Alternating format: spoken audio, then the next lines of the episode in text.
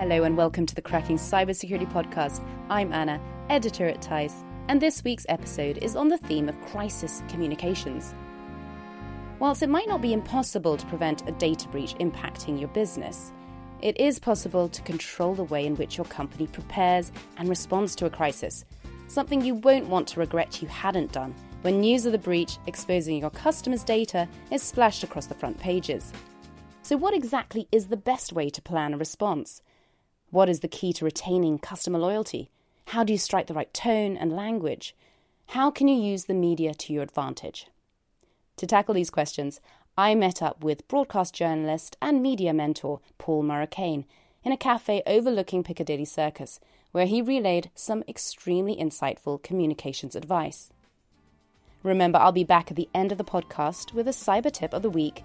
But for now, here is Paul, who responds to my question about why good crisis management is important for a brand.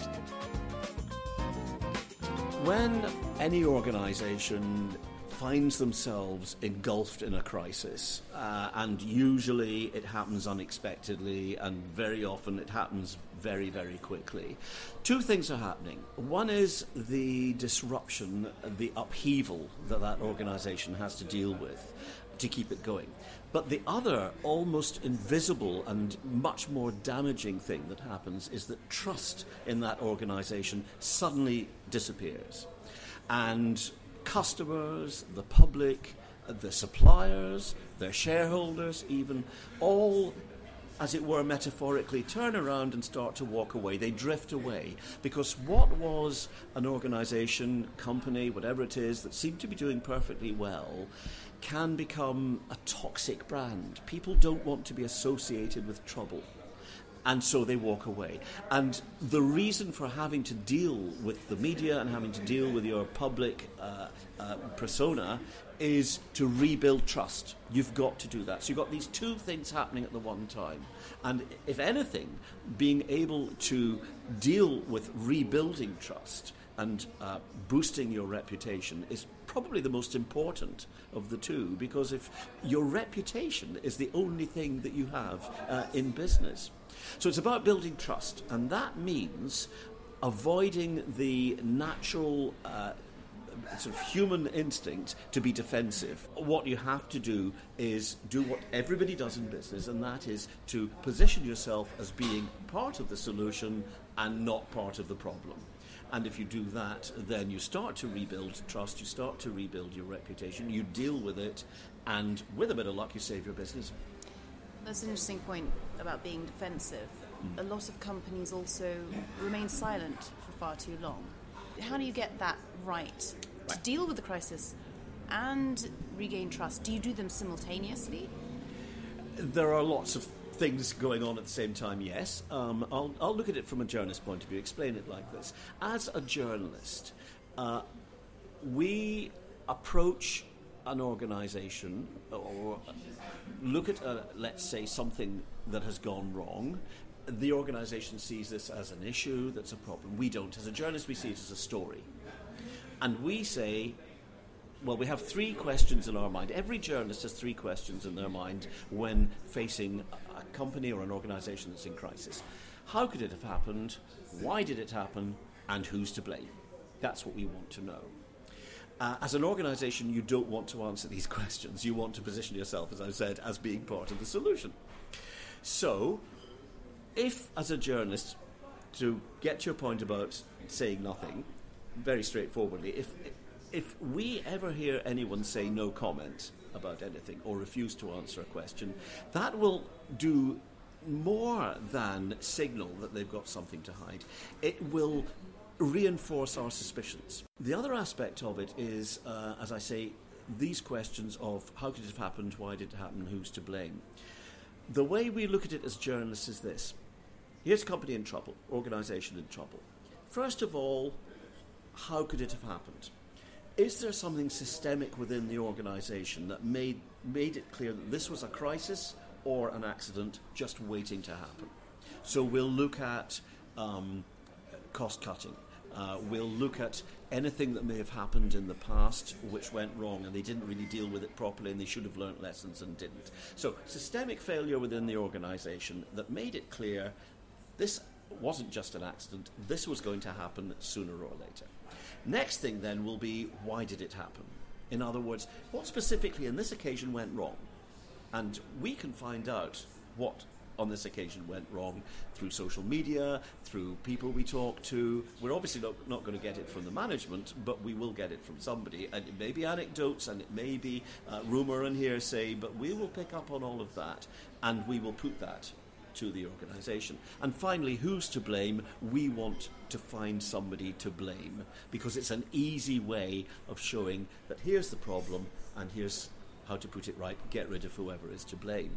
So an organisation has got a real problem here because it's quite easy to um, go down that route and end up getting rid of somebody and it doesn't actually solve the problem, but it does apparently deal with it, which is not what you want to do. So, what an organisation has got to do is to position itself as being in charge of, of, of understanding what they're dealing with. So, if you're defensive, then it's all the D's. You deny it, you dismiss it, you denigrate it, you're defensive. So, anything beginning with D is a warning sign don't do it. Right? Uh, I remember, for example, Sharon Shoesmith, who was the head of uh, social services at Haringey Council at the time of the appalling tragedy of baby Peter. Baby had, had been killed and had suffered horribly. And she said there's plenty of evidence of good practice in the uh, investigation that went on. Plenty of evidence of good practice. Now, that may be true. There may well be plenty of evidence of good practice, but it doesn't matter because we have a dead baby here. And therefore, she completely failed to understand the important things, and she failed to understand what the public needed to know, which was we can understand this as an appalling tragedy, uh, and we must do everything we can to put it right. So that's why you, you should never become defensive. It puts you in a position where you can be easily attacked and blamed. What is the cost of getting it wrong? The cost of getting it wrong is a complete lack of trust, a toxic brand, and a company that will go under because nobody wants to be associated with it. It's as simple as that. It can be absolutely massive. Um, and it can happen to huge organisations. I mean, the cost of the banking system in the UK getting it wrong was untold billions of pounds in a bailout from public funds. They had to be kept going, but nobody wanted to, to uh, you know, do business with any banks at what just after 2008 uh, for that reason. When a company finds itself in difficulty like this, uh, it is involved in a crisis, in a catastrophe. It's a real problem. Now, you could look at that in a very negative way. We've got into real difficulty. We're in the soup, and it's our fault. Or you could look at it in a positive way, which, not being defensive, you could look at it in a positive way by saying, well, we certainly know about a problem like this because we're heavily involved in it. And you can actually turn yourself into uh, an expert in that problem. And that's what TalkTalk did. Now, here's a mobile phone company that suddenly, overnight, found itself in deep trouble because they were the subject of a major hacking. They got hacked. Uh, on the day before, they had, what, 4 million customers, I think, something like that. The next day, all of those customers wanted out of their contracts because the company had been hacked and everybody was worried that their bank accounts could have been emptied because of the, the, the information, the details that had been taken by the hackers. And in a way, this company could be seen to have been to blame because their security wasn't tight enough to stop it. They had a strategy, and you need a strategy, and the strategy was this to turn around the whole situation so that they were seen to be the experts in cybercrime and the best people to deal with it and warn others what to do. So the first thing they had to do was work out what the, what the, um, the language would be. And the language that the uh, chief executive who was running TalkTalk at the time, Dido Harding, adopted was to talk about criminals.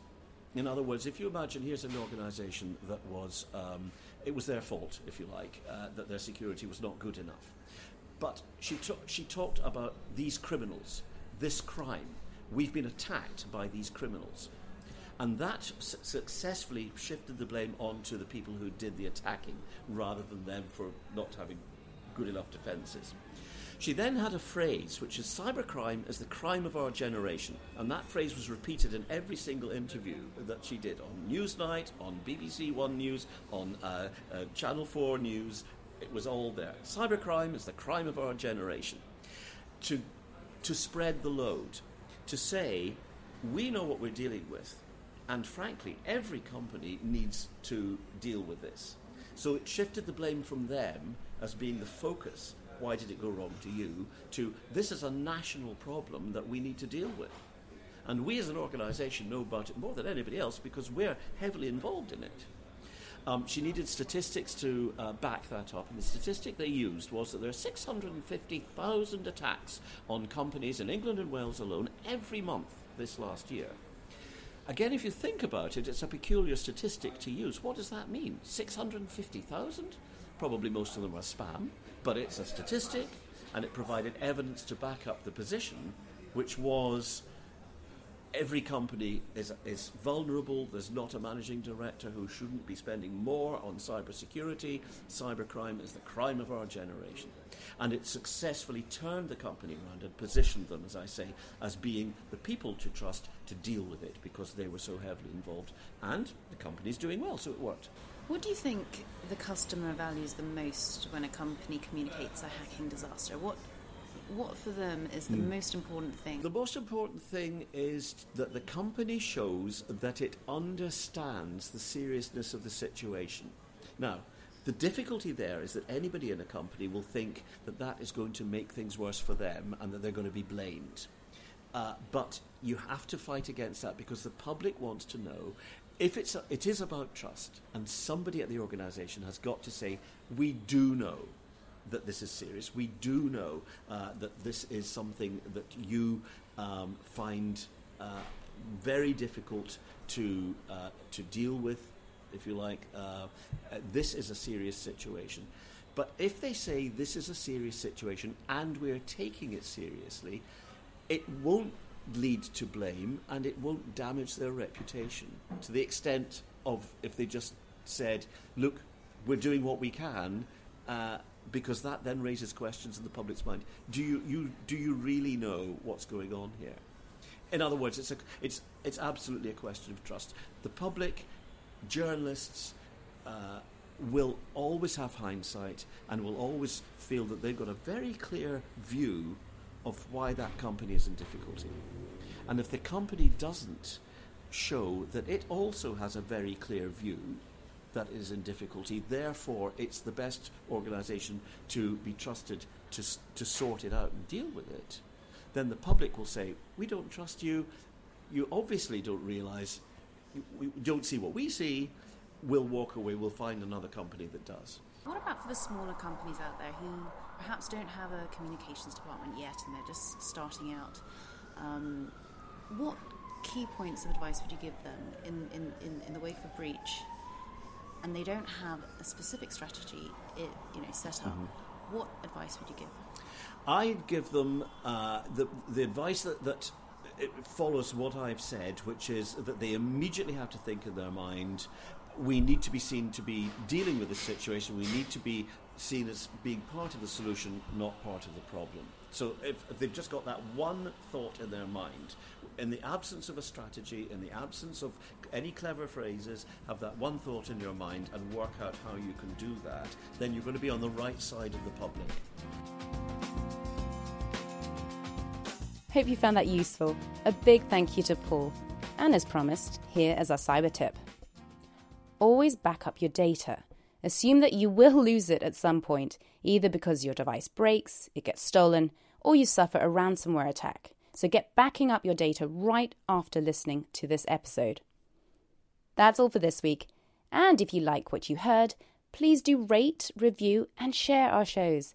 You can also follow us at TEISS News on Twitter and tweet us your questions. Until next time, bye for now.